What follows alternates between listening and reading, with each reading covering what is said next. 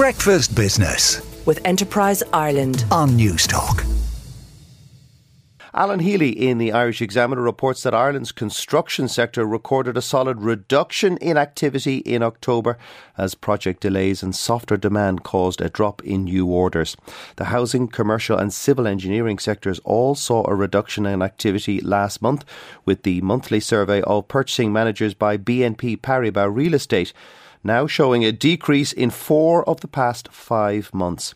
With demand remaining muted, construction firms scale back their purchasing activity for the fifth month running and to a greater extent than the previous survey period. A number of respondents to the survey indicated a preference for using up existing inventory as opposed to purchasing new inputs.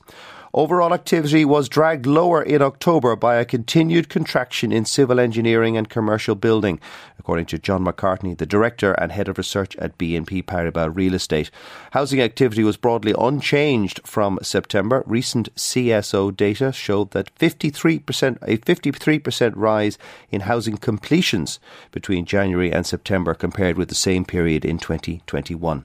Ciara O'Brien in the Irish Times writes that Vodafone Ireland is to provide small and medium sized con- businesses with free broadband and cyber security protection as part of an initiative to help companies navigate the downturn. The plan will cover business broadband plans for six months, along with access to security solutions from Trend Micro or CyberSmart and advice through Vodafone's V Hub, which offers advice on digital marketing, cybersecurity, and more. And finally, the government has said that it would outline progress made on insurance reform later today when it publishes its third insurance reform implementation report. It states that around 90% of actions in its action plan for insurance reform have been completed or are ongoing.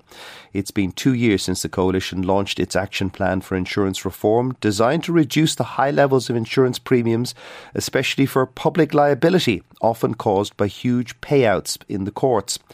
Reforms completed or currently uh, ongoing include the establishment of an insurance fraud coordination office and new personal injury guidelines. Breakfast Business with Enterprise Ireland on Newstalk.